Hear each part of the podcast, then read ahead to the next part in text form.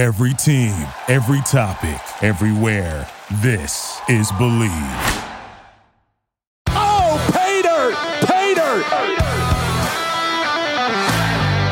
Everyone, and welcome to Pay Dirt, a Penn State football show. Along with former Penn State and NFL quarterback Matt McGloin, I'm Tom Hannafin. This show is brought to you by our sponsors, Funk Brewing, the official craft beer partner of Pay Dirt. We're big fans of Funk Citrus IPA, their Silent Disco IPA, and their Double Disco Double IPA. But don't forget, our official beer, the Pay IPA, is still available right now in Funk's Emmaus tap room only. Funk has so many great beers to choose from at their tap rooms in Emmaus, Elizabethtown, and York in Pennsylvania. You can find a variety of Funk Brewing beers at your favorite beer distributor and grocery store. Visit funkbrewing.com to learn where and how you can get their fantastic products. Must be 21 years or older to purchase. Please drink responsibly. Also, Bet Online remains your number one source for all your sports betting needs this season. You'll always find the latest odds, team matchup info, player news, and game trends at Bet Online. And as your continued source for all sports wagering information, Bet Online features live betting, free contests, and giveaways all season long. Always the fastest and easiest way to bet all your favorite sports and events, whether that's the NFL, the NBA, the NHL, MMA, tennis, boxing, golf, or the college football bowl season. Head to betonline.ag to join and receive your 50% welcome bonus with your first deposit. Make sure to use the promo code BLEAV, that's B L E A V, and receive your rewards. Paydirt is presented by BetOnline where the game starts. Also, we invite you to head to shop.bleav.com. That's shop.bleav.com and search Paydirt for our two t shirts. One is the official show logo over the heart. It comes in white, navy blue, and black. And the other is a navy blue t shirt. It has the Paydirt word mark over the heart and on the back, circa the 2012 Penn State football season. It has Matt McGloin's name and number. I know this is coming out on Christmas Day, but if you were a little late with your gift giving, it's the perfect gift. Head to shop.bleav.com. That's shop.bleav.com and search Paydirt for our two t-shirts. I want to thank you all for tuning in on ESPN Radio State College as well as checking out the podcast version of this show presented by the Bleav Network. It's available now on YouTube, Apple Podcasts, Spotify, TuneIn, and wherever else you get your podcasts. And of course, hit us up on Twitter and let us know what you think of the show at ESPN Radio 1037, at McGloin QB11, and at Tom Hannafin. This show is airing on Christmas Day, so Merry Christmas to all of our viewers that celebrate Christmas, and of course, Happy Holidays, Happy New Year. This is a very exciting time of year, and we're about to get into that point in the offseason, Matt, where we're going to start doing a lot more player interviews and hearing from former players, former Penn State Lion players and coaches, that is. And, you know, we got the Rose Bowl coming up on January 2nd, so we're going to need our fix in some sort of way. So we were thinking about who are the two most requested guests in the history of Paydirt? One we got recently in Brandon Noble, and the other, Keith Goon Conlin. So I'm thrilled that we have Goon back for this one. Oh my god, eh, my gosh, absolutely. Yeah, two great personalities. You know, two two great Penn State football players, two loyal Penn State football players there. And, and you're right. I, I think those two, at least, you know, when you look back at, at all the all the shows we've done, all the episodes that uh, that we've put out. You know, we're, we're very very fortunate that the feedback has been great when we do reach out to members of the Penn State community and, and invite them on as guests. Uh, but uh, but yeah, you do you do get a lot of people saying, "Hey, I listened to that Noble episode," or "You got to have Goon on again." So very lucky that uh, you know Goon is a fan of the show and you know he's willing to come on today's episode. This is Paydirt's gift to all of you. So without further ado, here's Goon. Joining us now here on Paydirt, former Penn State offensive lineman Keith Goon Conlin, great friend of the show. I apologize for missing the last time you were on the show. I'm thrilled to have you on here this time. Uh, between yourself and Brandon Noble, I believe are the two most requested guests back here on the show. I can't imagine why you're two of the most outspoken people in the history of Penn State football. So, uh, Goon, we appreciate you coming on. Uh, before we dive into you know what's going on right now with Penn State football, obviously this week uh, the Penn State football community, uh, the football community as a whole, lost an icon in Franco Harris. I was very near and dear to a lot of Nittany Lion fans' hearts. Um, any memories or stories about Franco Harris that come to mind? Yeah, uh, I was when I came back and I was getting my master's degree. I was working with with with Dr. Pete Bordi over the uh, uh, with the hotel management group and stuff like that in the restaurant industry. He he actually does uh, some business with Franco in the uh, what Matt would remember those chocolate shakes that they had post practice stuff. Matt, Were you guys getting those things? Remember, so you know, Franco was involved a little bit with that. So he actually came and I had a sit down with him for like 45 minutes, and he had the ability to just.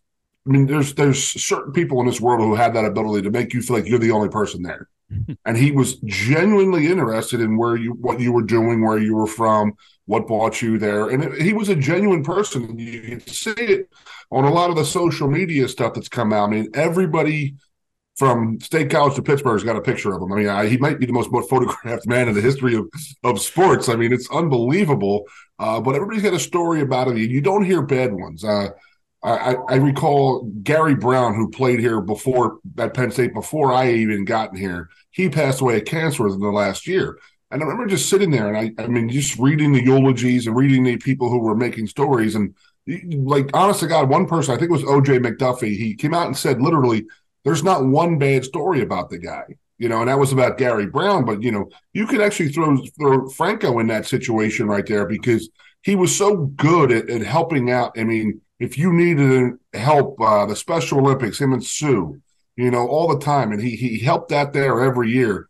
I mean, he's before my time as a as a obviously a, as a player, but I mean, you know, he retired when I was like 10 or 11, 12 years old. So I don't really remember the '70s with the with the with the Steelers and all that, but the dude was an icon. He retired number three rusher in the history of NFL football by the time he retired. I mean, that's pretty damn amazing. Uh, so you know, not a bad story about the guy. The guy was a great uh, emissary for Penn State and for the Pittsburgh Steelers, and you could tell the way people are reaching out and how they're emotionally hurt by it because it, this was the weekend that he was going to be honored. Yeah. It was it was he had been doing so much help for so many different people for years upon years upon years and now it was his turn. I guess that the rooney family decided that one guy from the 70s on defense would have their number retired. That's mean joe greene and then only one guy from the offense because you probably have 15 guys you can retire numbers for from those teams so they had picked him and that, that was a damn honor in itself and you know the, the fact that it happened a couple days before this all went down on the anniversary of the immaculate reception is crazy yeah, the timing is just uh, it's heartbreaking, and at the same time, you know, the Steelers always t- uh, do right by their legends. So I'm I'm thrilled to see that.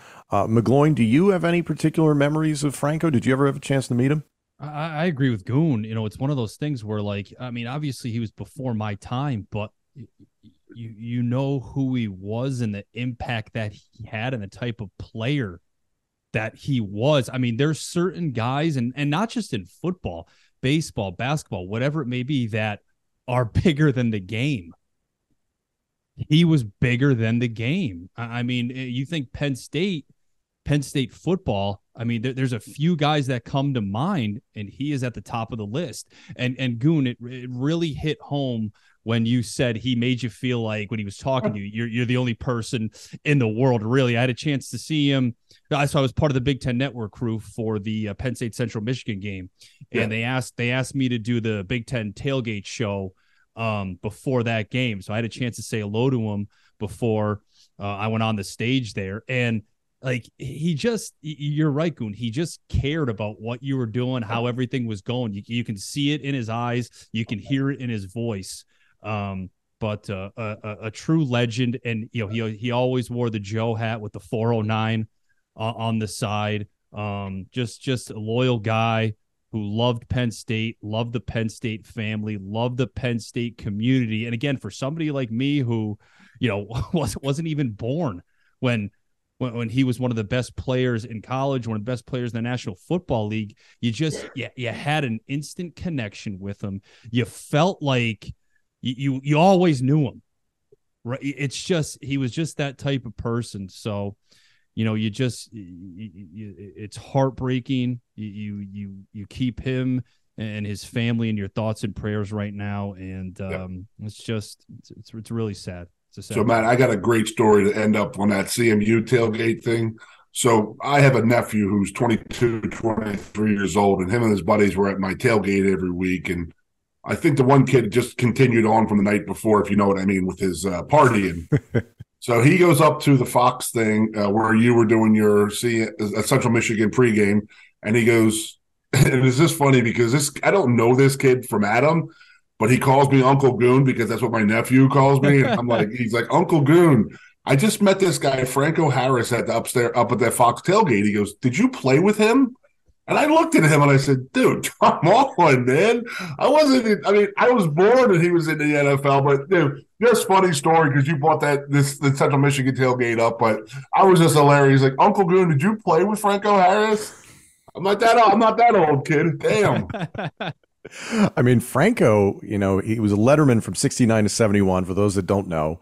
And the, the amazing thing, and I talked to Mike Poorman about this on the last episode that we had, was that he was second fiddle to Lydell Mitchell. And I mean that with all due respect. Lydell Mitchell was the feature back. Franco was primarily there as a blocker, but he was getting his carries as well. And to this day, I believe is 19th in the history of Penn State football in rushing yards. I mean, the, the staying power is just unbelievable, Goon. And at the same time, I don't know if. Look at the size of him. Yes. He was 6'2, 6'3, 240, like 225 pound full running back. This is when your offensive linemen were like 250 and 260. That is a big man running around in the backfield. The Huge I, man. The thing I love about it, Keith, is that you know he's Ooh. been connected with the program now for 50 years and again it's something i talked to mike poorman about is that the last handful of generations of players, and has nothing to do with anybody that's gone through the doors of Penn State. This is football players altogether. You're seeing more and more that some of them finish out their time as a player and they move on to jobs that are completely unrelated to football. We've had guys like that here on the show, and it's not like they don't love football. They're just moving on with their lives. But for a guy like Franco to be connected with Penn State and the Steelers community and just the football world for the better part of 50, hell, well into his high school years, so 60 years. I don't know if you're going to see people like that anymore. What do you think? Ah, uh, I mean, I'd like to be one of them, but I still got about 20 more, 20 or 30 more years to go. But I, you know, you, you got to put it in perspective. He was a star. So it wasn't like just like Joe, Joe Slappy coming around and hanging out and watching practice and this and that. I mean, he was literally an NFL star. He was obviously he was more, obviously better known as an NFL player than he was a college player. I mean, you just proved you just said that when he, you know, Lydell Mitchell was the stud running back, he was the fullback, and uh, going to Pittsburgh, he really just he he he, he shined there so much, and uh, you know, he made his you know his, his name in his in, in the NFL world. So uh, but the fact that he came back to Penn State and was so loyal to Penn State, I mean, he, he was very, very loyal to Joe and, and to Sue in, within the last 10, 12 years when that wasn't exactly looked, it was looked down upon if guys were putting their necks out there at, at times. And he wouldn't, he wouldn't allow it. He, he did that. He put his neck out there, put his name on the line. And, uh, you know, you got to respect the man for that. And it came on, you know, the day that he passed was this past Wednesday. It was National Signing Day yeah. uh, which is a huge day, a very busy day in regards to the business of football. And even uh, James Franklin and Pat Kraft commented on the passing of Franco Harris. And you could see even James Franklin, who's a really measured, calculated dude, was not exactly sure how to pivot from addressing the passing of a legend in Franco Harris to, well, let's talk about these recruits we have coming in. And my question to you, Keith, is that you know you taking the temperature of the state college community or Penn State fans or even the program itself is is the focus on the Rose Bowl there, or has it been lost a bit because of the recruiting, the transfers, NIL, NSD, and then you know, unfortunately, losing an icon? Uh, I mean, to be honest, I was doing my the players show this year that I had uh, Monday nights, and uh, I had a real good feel of of this team. I honestly got I had a, a, really good feel of it, and uh, I was telling some guys that they were super, super, super excited that they were playing for that Rose Bowl. So to as a, as the team, I know that they are ready and they can't wait to get to the Rose Bowl because it is such a big thing. I mean, Matt will tell you, I mean, you you come you play in the Big Ten, you want to do one thing, you want to play in the Rose Bowl. Uh, there's no doubt. I mean, that's that's the the ultimate dream for a Big Ten football player, for a Penn State guy. Uh, so I think that James does such a good job with partitioning out his time of where you know he can you know give those Franco Harris comments, and then he can get back to the recruiting, and then he he he he is a good, a very very good CEO uh, for the football program. Uh, so I don't think he'll have a problem with it. I don't think the players, you know, I don't think the, the current players really have a feel for Franco. I don't think he was around them that much. Uh, the older players and the older alumni and, and the people of State College for sure definitely are still feeling it. And like I said, you go on social media, anybody from State College, from Lewistown all the way over to Pittsburgh had a picture of Franco. So uh, the guy, he, he, he you know, he, 72 is a young, it's a young man. I mean, it, it, really is when you really put it in perspective. Uh, and it's a sad day, and you know we'll move on from it, and he'll be, you know, to make sure that you know they do they do something. I don't know. I'm just thinking out loud now. Do you think Penn State does something, a patch or a sticker or something on the helmet to, you know, to commemorate him? I don't know. I mean, I just thought about that in my head. I mean, it's a big enough head. I actually really love that idea. I think that makes yeah. a ton of sense. So, yeah, but I think that you know the community is ready for the Rose Bowl. The players are specifically ready for the Rose Bowl, and I know we're going to talk about that. But uh, you know, having talked to those guys and and and dealt with these kids all year uh, I know you guys are too young to remember, but I tell the story all the time that our 1994 team wasn't the most talented team that we had in my career at Penn State. We had more talent on the 1992 team, but for some reason, those guys were more worried about their NFL chances. And then, you know, we lost a few games and we weren't playing for a national title. We were in between the going to the Big Ten and then being independent. So we weren't allowed in certain bowl games. So if you obviously are way too young remember, but we did sign up to play in a bowl in May. If you if you guys even remember that, so we we signed up because the Big Ten wouldn't allow us in their bowl games, and the and, and the the regular bowl system wouldn't allow us in because we were joining the Big Ten, so we weren't really independent. It was crazy. So we signed up to play the Blockbuster Bowl. All we had to do was win seven games. Now, in 1992, I'm, I'm being serious. We had more talent in 1992 than we did in 1994. The reason we were so good in 94 is because we learned from those guys' mistakes of just, you know, they were just, okay, we're not playing for a national title, pack it in, we're, we're done. So I noticed that team this year. Uh, so that 92 team was the talented team. And then the 93 team, we had great leadership. And then 94, we obviously went on our run and did great.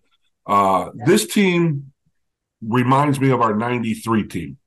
And that was they really does because they had some classes before. The guys weren't tough. The guys didn't care. They were more worried about themselves, more worried about outside stuff. That this team actually does care, and they're very, very, very well led from the players' perspective.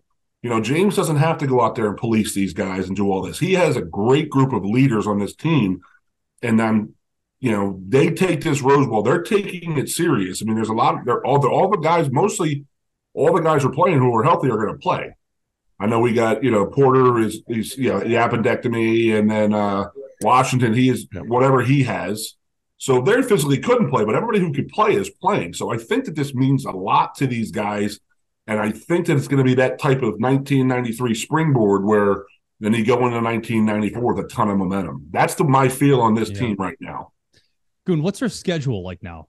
For, for those guys down there as we approach Christmas, New Year's, and then get ready for that January second bowl? When I don't leave? You know what? I don't know. Yeah. We stopped yeah. the, after the Sparty after after the Michigan State game. That's when we were done. So yeah, I mean, school was closed as of last Saturday. I mean, they had that snowstorm on last Thursday, and that was the Friday was the last day of finals, so they had to back them up one more day. Yeah. But I'm pretty sure that the kids you know what? I don't know. I don't know yeah, if the kids yeah. are they, they well, I can, well, well, I can hop in there. We had uh, Mike Poorman on last week and was saying that as of Christmas Day, the team uh, takes off and heads to California.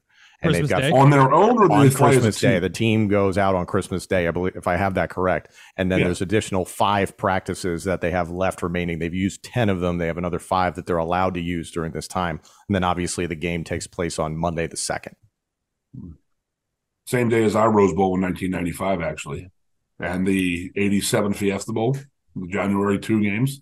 Uh, Matt, what did you when you guys traveled? I mean, you obviously you had Joe, then you well, we we left before years. we left huh? before Christmas. Absolutely, we did. That that, that was the question. Yeah, that because that was you know, and I know that has changed over the years. Um, at Penn State a little bit there. It just always felt like a long period of time to be on location at a bowl. Yeah.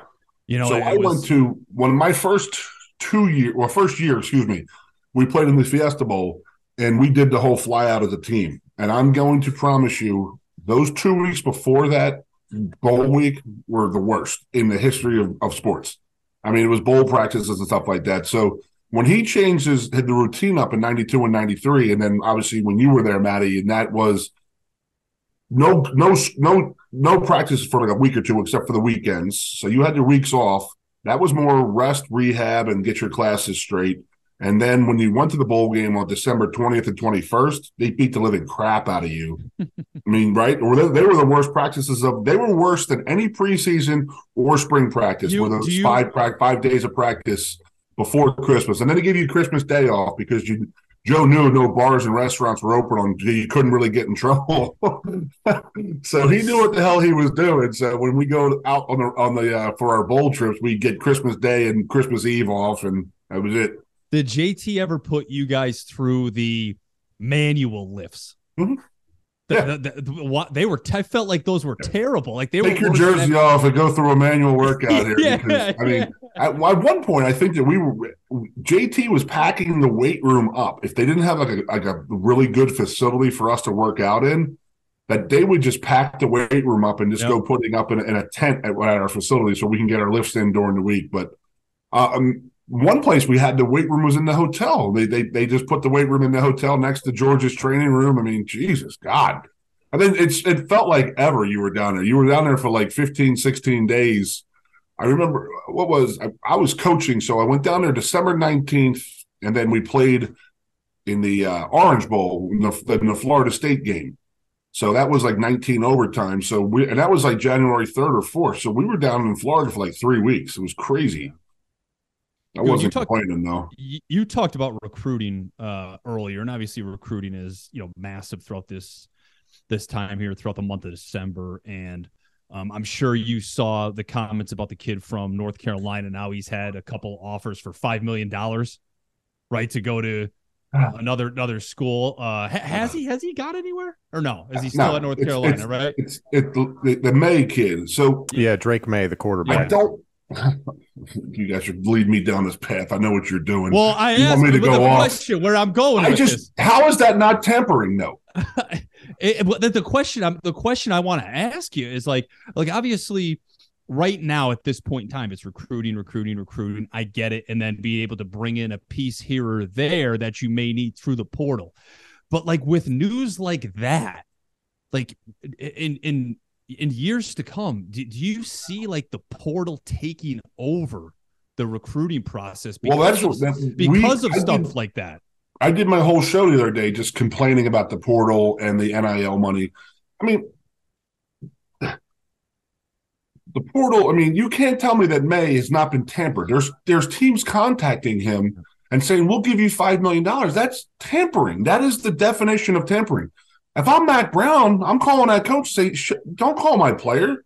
Mm-hmm. If you have your players or like you, a kid on your team knows him and you make that offer, whatever. Yeah, it, that's how that's where they're going to hide behind it. But completely, that's even uh, uh, in this realm of uh, of recruiting now. And then the other part I was talking about in recruiting is how much money are you going to put towards recruiting a high school kid? And why would you? And then you know, Matt, this is not this is no offense to you, but no one was going to, no one in their right mind right now would take a chance on you. Yeah, you're probably right. Yeah. You would have to go prove yourself at a one double A Division two lesser yep. type of school, and then you had you. Oh, I was a freshman starter. You played two years. Okay, you made your bones. We can, you can sign somewhere through the transfer portal. Mm-hmm. I mean, how many players did you play with that I play with? And I'm I'm, I'm going to use Jeff Hartings, my my teammate, my roommate, a two time All American, three time All Big Ten player. He was a two star recruit. Nope. No right team in the Power Five. By the way, we only have about 15 to 20 teams that go win a national title, by the way, because of the money thing nowadays. I mean, it used to be about 30 or 40 schools. Now it's down about 15 or 20.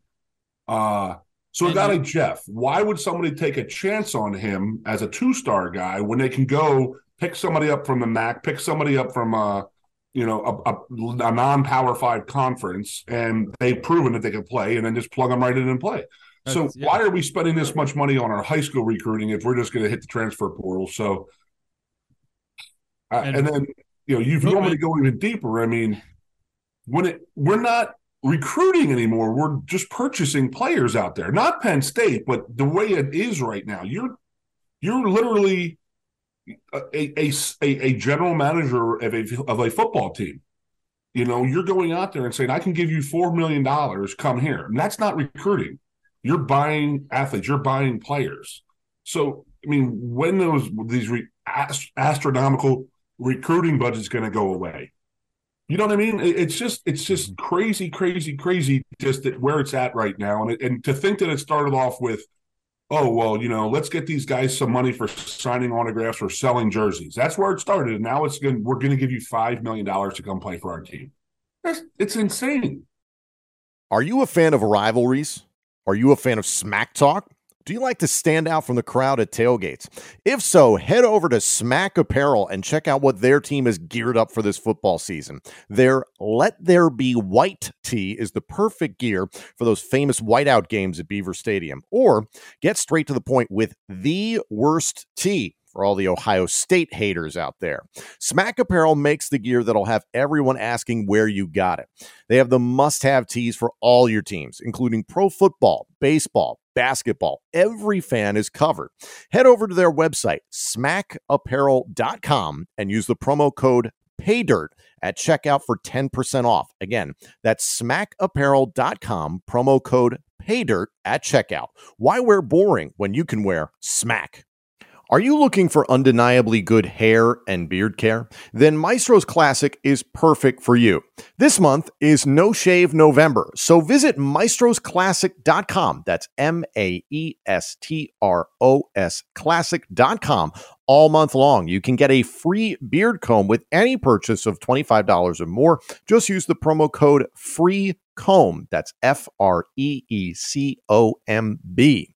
Also, a reminder use our promo code PAYDIRT15, that's PAYDIRT15 at checkout for 15% off your order. Maestro's Classic, crafting a better you.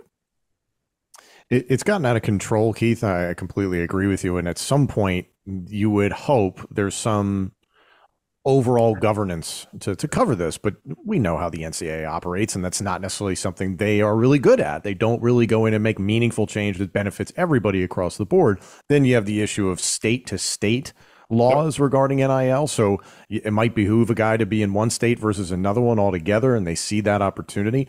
And I think the point that you hit right on the head is that there are more coaches waiting for players in the transfer portal because I look at the linebacker that was just at the University of Oregon. I think uh, Justin Flowe. Um, he was a five star recruit, number one linebacker in the country uh, had his seasons shortened three years in a row at Oregon due to injury. He's just transferred to the University of Arizona, which Arizona's oddly been a player in the transfer portal this year. So somebody's got some cash, right? And Oregon's been throwing around a lot of money as well. So it begs the question do you just wait to get that asset when it's a proven asset? Whether that's a five star, four star, three star, or do you look at you know the recruiting class that Penn State just brought in? This is not a better recruiting class than Penn State had in 2022. Is it? Hey, we're going to go get high school players to be players on the depth chart rather than oh, we're not looking for starters anymore. Well, specifically, I'm, I'm we can just narrow it down. Uh, I mean, Matt's a quarterback, so he obviously. I, I do want to say this. Speaking of quarterbacks, I think the transfer portal is a perfect thing for quarterbacks. Yes. Because there's only one on the team that can play. And there, I mean, and I, we can go down this whole path. And so uh, a quarterback, you if you're a, a, tight end and you stink, they can make you a tackle. If you stink there, they can make you a guard. Or, or you're a nose tackle, they can make you an offensive guard. A bad linebacker, safety, a corner, they can move you around. What does a quarterback have? You know? And it's sad. It stinks. But the transfer portal, I, I believe it, it, it's it's feasible and workable and the right thing for quarterbacks. Now, I was saying on my show the other day. I mean, dude, there's no quarterback depth at any schools right now. I mean, if you're a two, you're gone. You're going to pl- try to play somewhere. So, what's to stop teams from going after guys, knowing that there is a huge drop off between the one and two quarterback? I mean, yeah. I mean, becoming, it, it, could get a little creepy, could get scary. It's becoming what the NFL is in terms of quarterbacks. You have a seasoned veteran in a way, a guy that you know is going to be your starter year in and year out, and then behind him you may have a developmental guy who can be your guy one day. Or there's even a few schools, right, that have a fourth year, uh, a fourth or fifth year guy, and then they also have an experienced veteran guy that may have played somewhere else that is now transferred in right? To be a backup, understands the position that that he's in, and you know is just just there to to be there. But I completely agree with what you guys are saying when it comes to that because it, Goon, you even said there's 15 or 20 teams every year now that have the potential to to go for a national title. So I think what it what it could possibly become is that well, those 15 or 20 teams are basically going to go after the top recruits year in year out. And if they don't get them, it may become well, we can't get the top players in America. Let's try to get the top players in the portal here moving forward, right? Because we yeah. already know these guys have already been in the system for one or two yeah. years. They understand the schedule. They understand how to work. They understand how to run a college offense or a college defense. They may not be playing. Um, you know, and then it's your job to figure out what the problem is, why they're transferring, why they're leaving. Um, but I mean, and then at the last, you know, it, it becomes you know recruiting and all right we, we know this guy has potential. Can he develop into something? Can he turn into something one day for us here? So yeah. uh, you know it's it's a weird world and it's not a world I'm, I'm interested in it or even want to be involved in. I really don't. You don't know what's uh, going to happen. talking about development. I mean what's the hardest position to recruit right now is to try and try and figure out the potential of there is potential, but offensive line. You're just seeing a guy my size who's going to be in high school throwing guys like you around, your size around. You know what I mean? So how do you know how I'm going to react to playing somebody in my own size? So why even recruit high school offensive linemen? Just go. Somebody else is going to take a chance on them. They're going to, they're going to go to Toledo and be a two year starter. Then you say, you know what? Why don't you come play for us for two years? I mean, why why do you bring these kids in when you can go out and get 15 or 16 guys who have already played? I mean, it, it's bizarre. And then I, I went off on another one of my shows is that the silver lining of the whole NIL and the transfer portal thing is is that if you're just going to buy players, you sure as hell better be able to coach them. So I think we're going to get away from these dynamic super recruiting guys who oh well they he can recruit he can bring all these different players if you can't coach them and they don't know what the hell they're doing you're not going to win games so you're going to get back to people who actually know the x's and o's and who were, you know it's going to improve the game hopefully and if it's not those coaches are going to be gone if anything, Keith, that makes me feel very confident about who Penn State has in terms of coordinators and assistants and position coaches, because um, regardless of, you know, how Yurcich has performed, obviously he's got a great track record with quarterbacks throughout his career, and he's clearly settling into a new situation. He's about to get the keys to the Drew Allar Corvette, which is great. Then Manny Diaz, I hope he's a Penn State defensive coordinator for years, and there's very good position coaches and assistants around him. I look at a situation like what's evolving right now in Colorado with Deion Sanders. I know this is a Penn State football podcast, but let's talk about Deion Sanders. Is everybody's like, oh, he can recruit the skill positions, quote unquote. He can recruit all those different spots. But then you hit the nail on the head. Can he recruit offensive linemen? Can he recruit defensive linemen? Can he can recruit he quarterbacks? Can they work and they, can they be feasible, workable product, work, uh, workable as a team? Otherwise, I mean, are these guys just going to say, "Well, no, I'm not going to go out there. You got to pay me to play," and and that's really crazy to think about. I mean, if these guys are mercenaries, and that's truly what they really are, I mean, you better have coaches who can handle these personalities, which I think Deion can. I really do. I think that he can handle because he was that personality. Uh, but he better sure as hell have some pretty good X and O guys to keep. If you're going to have all these five stars, you better coach them it's really uh, it's just kind of gotten out of control. And again, I have no expectation for the NCAA to step in and doing anything. No. If you maybe at some point see the conferences take matters into their own hands, mm-hmm. that would probably be the next step. But I don't even see that happening. It's it's just gotten very complicated. And then at the same time, you know, we we talked about this a few moments ago, Keith, is that oh yeah, there's still a big bowl game to be played. there's still the Rose Bowl against there, an extremely good Utah team. And uh, Matt, in the lead up to this game, how are you feeling about things as we get set to play the Utes?